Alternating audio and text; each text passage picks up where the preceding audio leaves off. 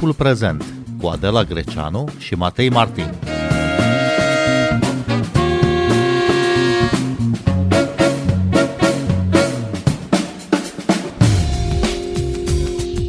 Se împlinesc azi 164 de ani de la unirea Principatelor Române. În 24 ianuarie 1859, la București este ales domnitor Alexandru Ioan Cuza, care fusese ales domnitor și la Iași în 5 ianuarie. Vorbim despre acest moment fondator din istoria noastră modernă și despre noțiunea de stat național în contextul Uniunii Europene și al lumii globalizate de astăzi. Bine v-am găsit! Noi suntem Adela Greceanu și Matei Martin și invitata noastră este Alina Pavelescu, istoric și arhivist. Bun venit la Radio România Cultural! Bună seara! Bine v-am găsit!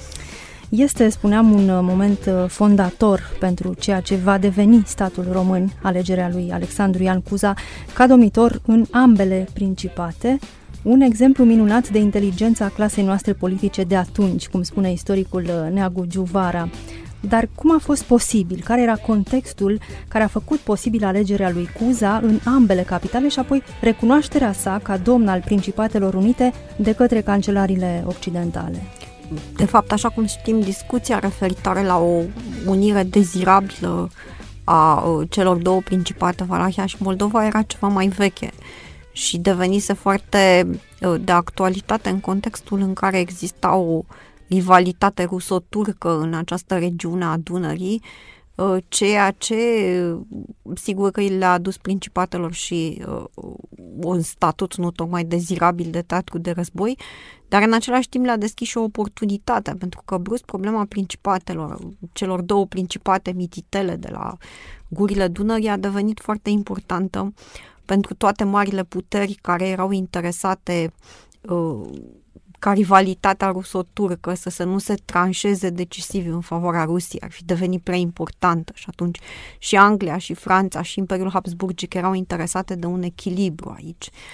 Uh, de fapt, uh, momentele premergătoare ale alegerii lui Cuza, divanurile ad hoc, alegerile pentru divanurile ad hoc din Moldova și țara românească, sunt cele care au urmat după războiul Crimei și după intervenția decisivă a Franței și Angliei în acest război al Crimei.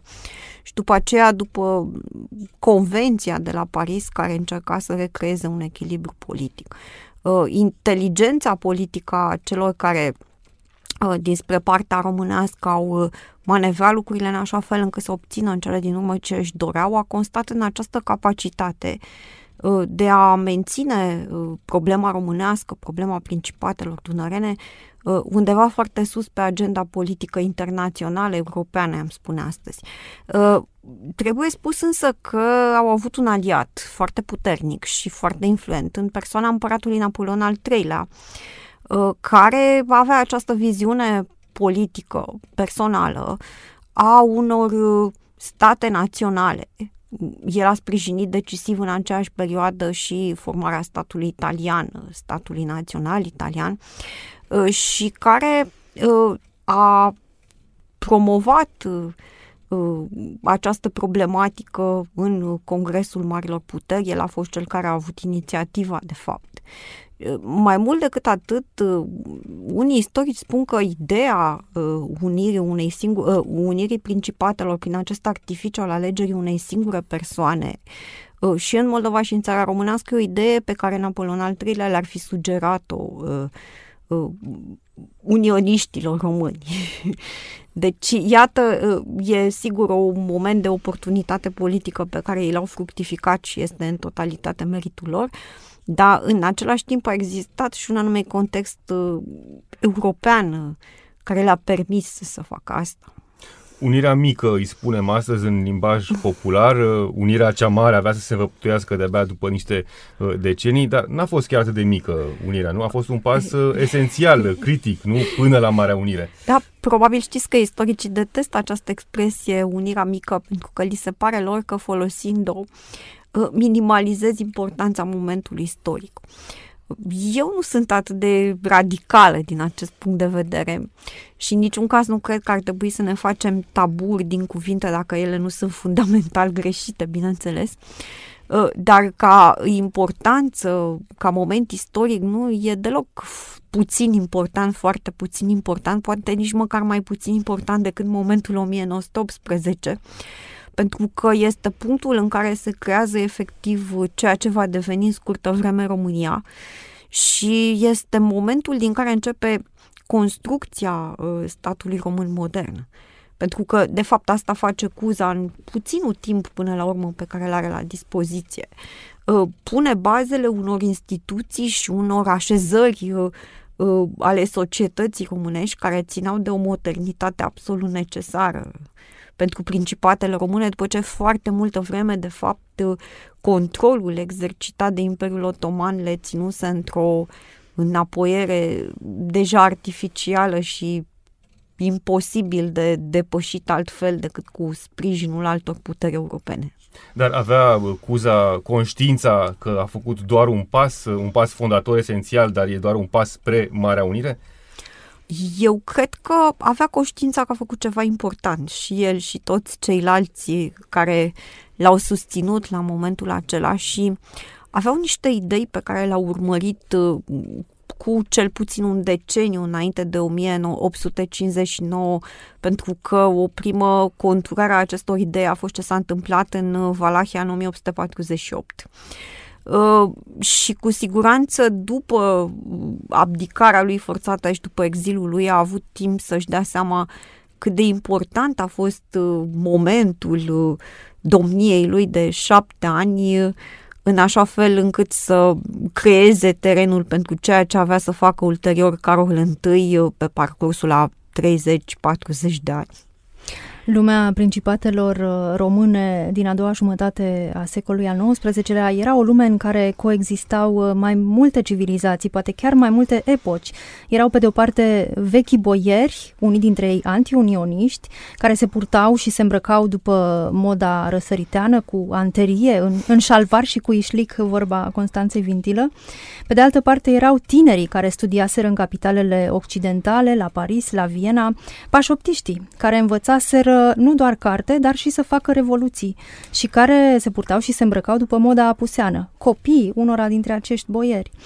În această lume vine Cuza și inițiază o serie de reforme pentru modernizarea principatelor române. Care au fost cele mai importante dintre reformele lui Cuza și cu ce consecințe pe termen lung? Reforme inițiate, iată, într-o lume foarte, uh, foarte colorată, foarte complicată. Da, de fapt, mă gândeam că societatea românească de la 1859 semănă foarte bine cu societatea românească de astăzi. Ă, pentru că această falie Occident-Orient despre care vorbiți era mult mai complicată de atât și în niciun caz nu trecea doar printre generații. Apoi erau interesele economice, țara era controlată și inclusiv divanele ad hoc au perpetuat în mare parte acest model de aceia care erau mari moșieri, pentru că ei erau cei mai bogați oameni din uh, societatea românească a momentului.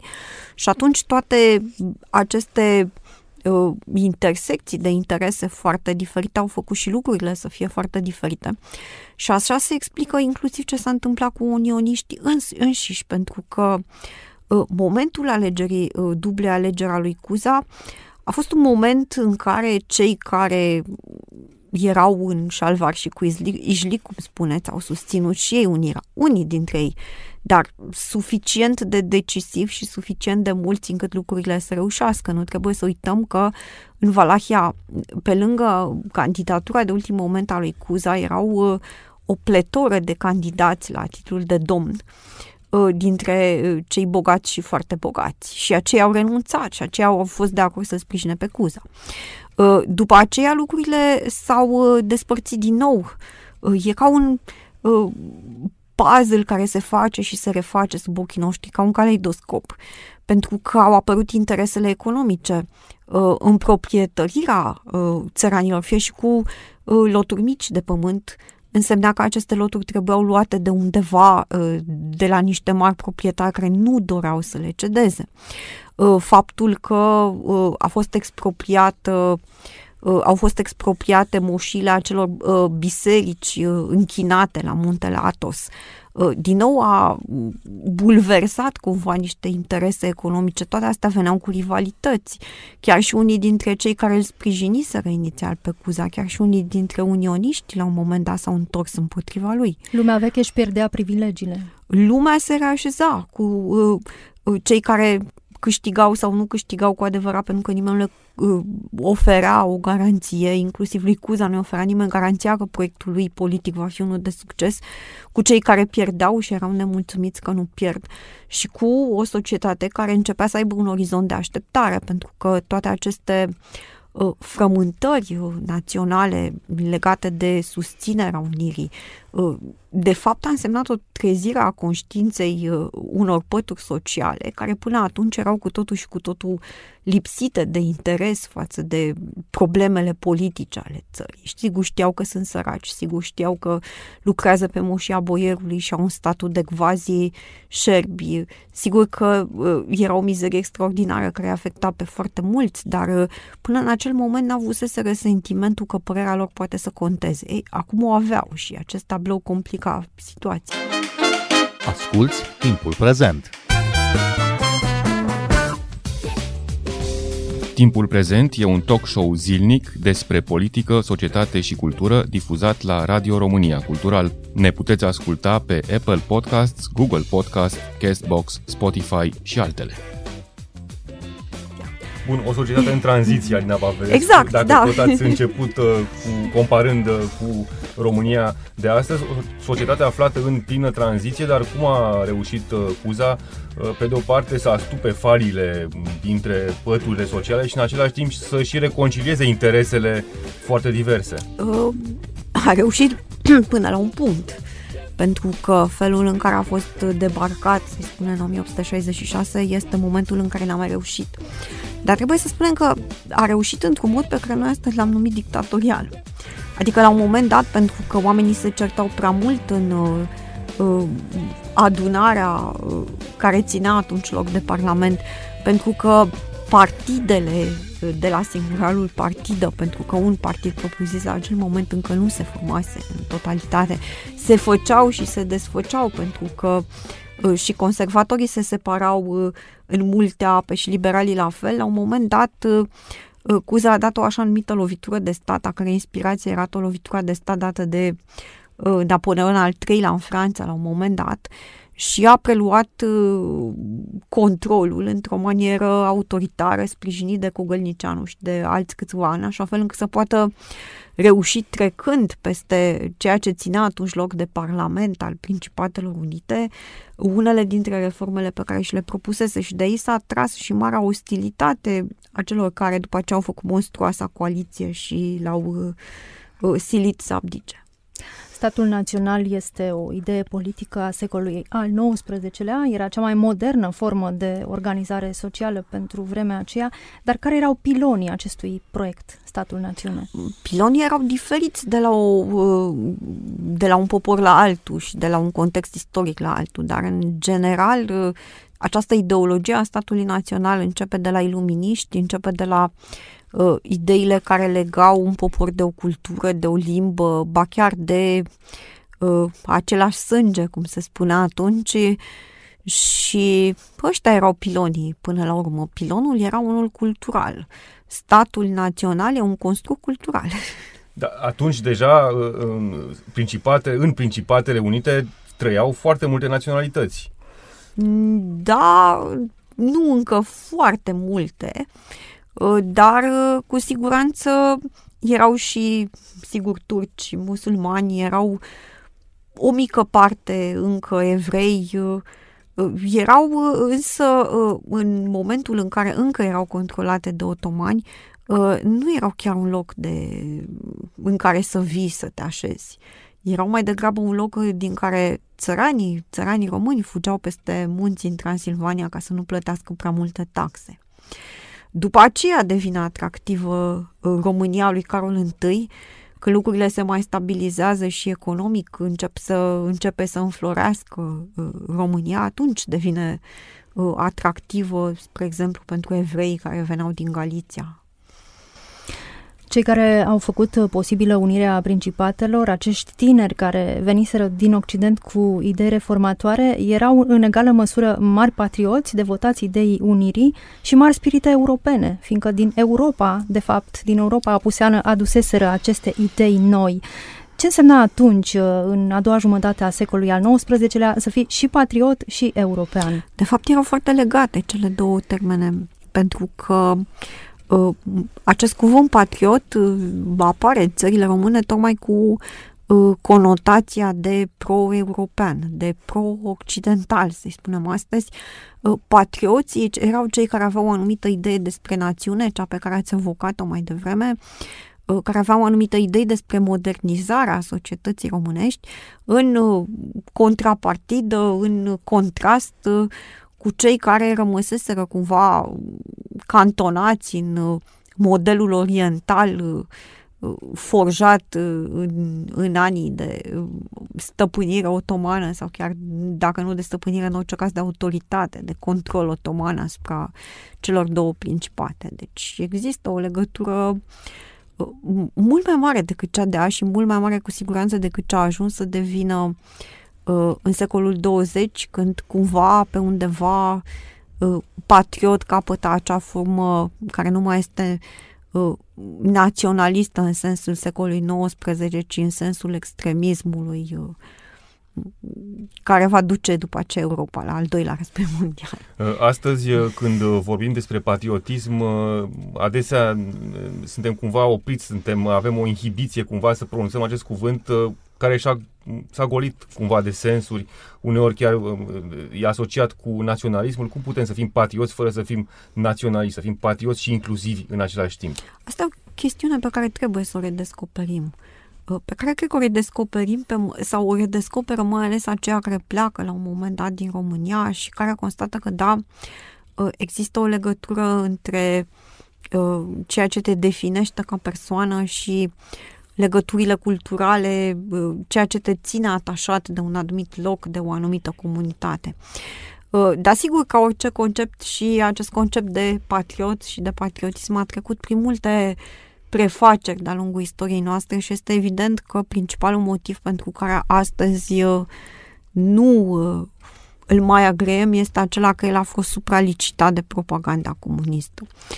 Și apoi, sigur, probabil că cei din generația noastră care s-au oferit foarte mult de el, care la un moment dat au detestat să mai vorbească despre asta, probabil că au transmis o idee defectuoasă și celor mai tineri, celor foarte tineri de astăzi. Dar cred că începem să descoperim în mod paradoxal, să redescoperim patriotismul, mai ales, mai ales prin intermediul celor care pleacă din România și, cărora, și care înțeleg ce înseamnă până la urmă să-ți fie dor de acasă. Chiar așa, Alina Pavelescu, cum a traversat uh, ideea de stat uh, național istoria modernă a României, din secolul XIX până astăzi? a fost uh, principalul proiect de țară, cum i-am spune astăzi, vreme de un secol și mai bine. Pentru că după 1859 uh, uh, a urmat o jumătate de secol, mai bine de o jumătate de secol, în care țelul final era aducerea Transilvaniei în frontierele statului român. Sigur că Uh, obținerea independenței, tot așa într-un context uh, specific al unui război ruso-turc, uh, a fost și ea un moment important. După aceea știm cu toții ce s-a întâmplat după primul război mondial, când de fapt eram în situația în care, să zicem, ne găsim oarecum acum, după ce idealul unor generații, mai multor generații se împlinise și trebuia să să găsești ceva de făcut ca să duci lucrurile mai departe, să le duci într-o direcție bună de preferință. Și acolo, din păcate, lucrurile n-au mai funcționat pentru elita politică a României mari. Și în contextul uh, internațional dificil pe care îl știm cu toții, dar și pentru că nu a reușit să, să se regăsească și să-și redefinească în totalitate o nouă coerență și o nouă finalitate.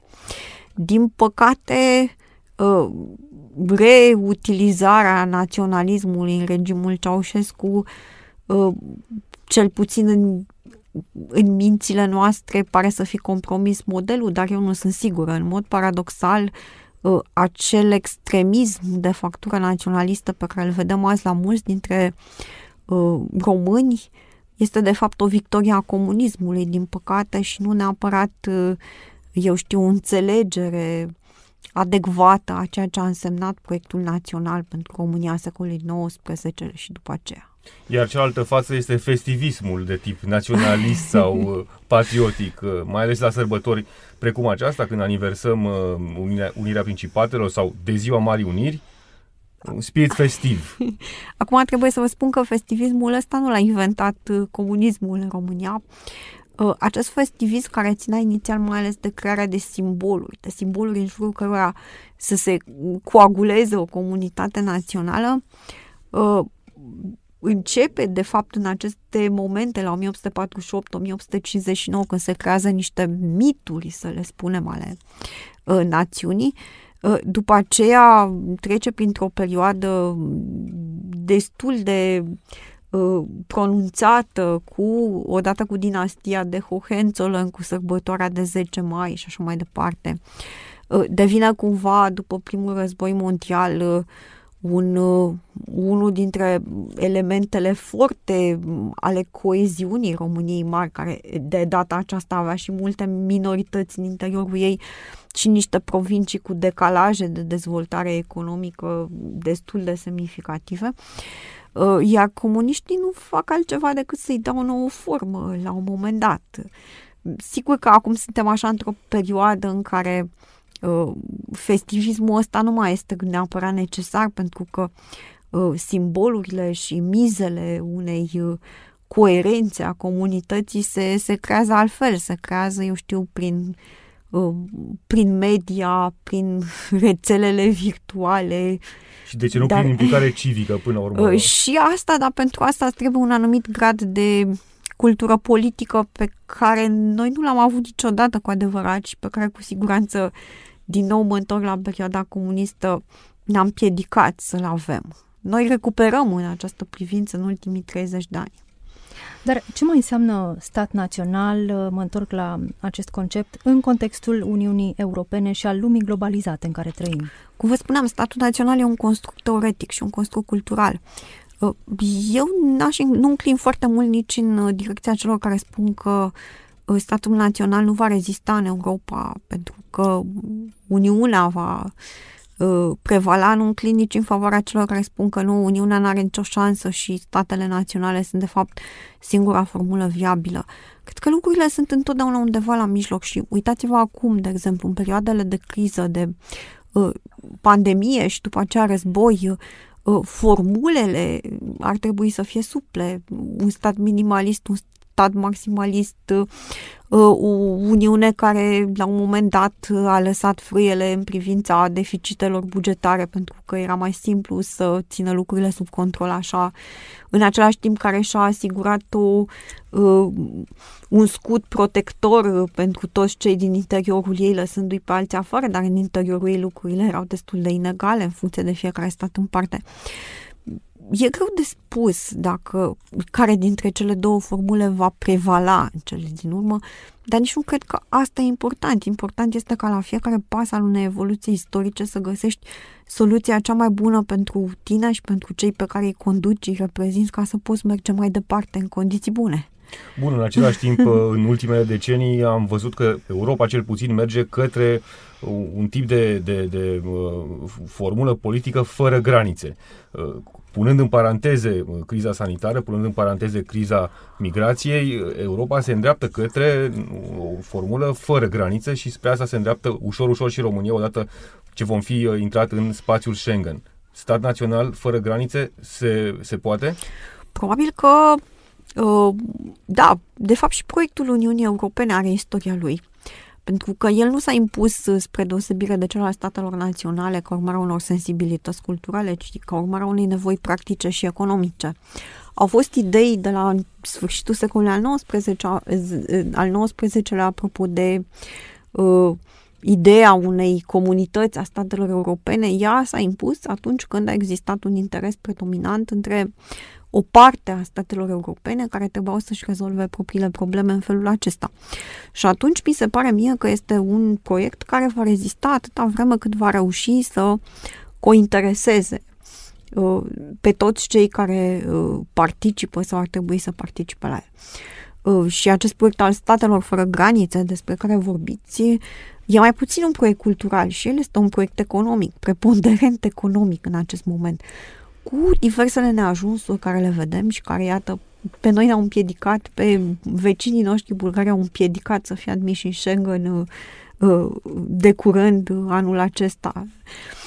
Deci lucrurile sunt destul de în mișcare în acest moment, dar Ceea ce mi se pare mie că este, dar e strict o părere subiectivă și personală, ceea ce mi se pare mie că este uh, cel mai puțin de succes în cadrul Uniunii Europene, uh, este proiectul de crearea unei conștiințe europene. Și dacă există o, să-i spunem, egalizare a uh, mentalităților, a modului de viață, da? cred că ea ține mai degrabă de globalizare și de modul în care circulă informațiile în zilele noastre decât de un proiect european care să fi fost aplicat și să fie avut succes. Dar există o identitate culturală europeană? O puteți defini? Uh, probabil că există o identitate culturală a Occidentului European și nu probabil, sigur există o identitate culturală a Occidentului European. Cred că s-a creat volens nolens uh, pentru noi o identitate culturală a statelor foste comuniste. Uh, există o identitate catolică în interiorul Uniunii Europene. Există o, o, o identitate laică construită în jurul Franței, o identitate ortodoxă, așa cum știm. Uh, probabil că încet, încet se va contura ceva care să semene cu o uh, identitate percepută de toți ca fiind europeană, dar deocamdată noi gravităm în jurul modelului occidental care ne atrage prin succesul lui. Asta trebuie spus. Toți cei care uh, văd Uniunea Europeană ca pe un model, la asta se raportează, de fapt. Europa, din punct de vedere cultural, înseamnă preponderent și uriaș Europa Occidentală. Și poate să aibă succes uh, acest uh, model cultural european și în același timp uh, să rămână încă în picioare și modelul de cultură națională? Eu cred că dacă nu va fi integrator proiectul ăsta, nu va avea succes din punct de vedere cultural absolut deloc. Deci, în mod inevitabil, va trebui să găsească o cale de mijloc către uh, menajarea tuturor sensibilităților culturale ale celor care trăiesc în Europa. Alina Pavelescu, vă mulțumim că ați venit uh, în direct în studioul Radio România Cultural. Noi suntem Adela Greceanu și Matei Martin. Ne găsiți și pe platformele de podcast. Abonați-vă la timpul prezent pe Apple Podcasts, uh, Castbox și Spotify. Cu bine, pe curând! thank you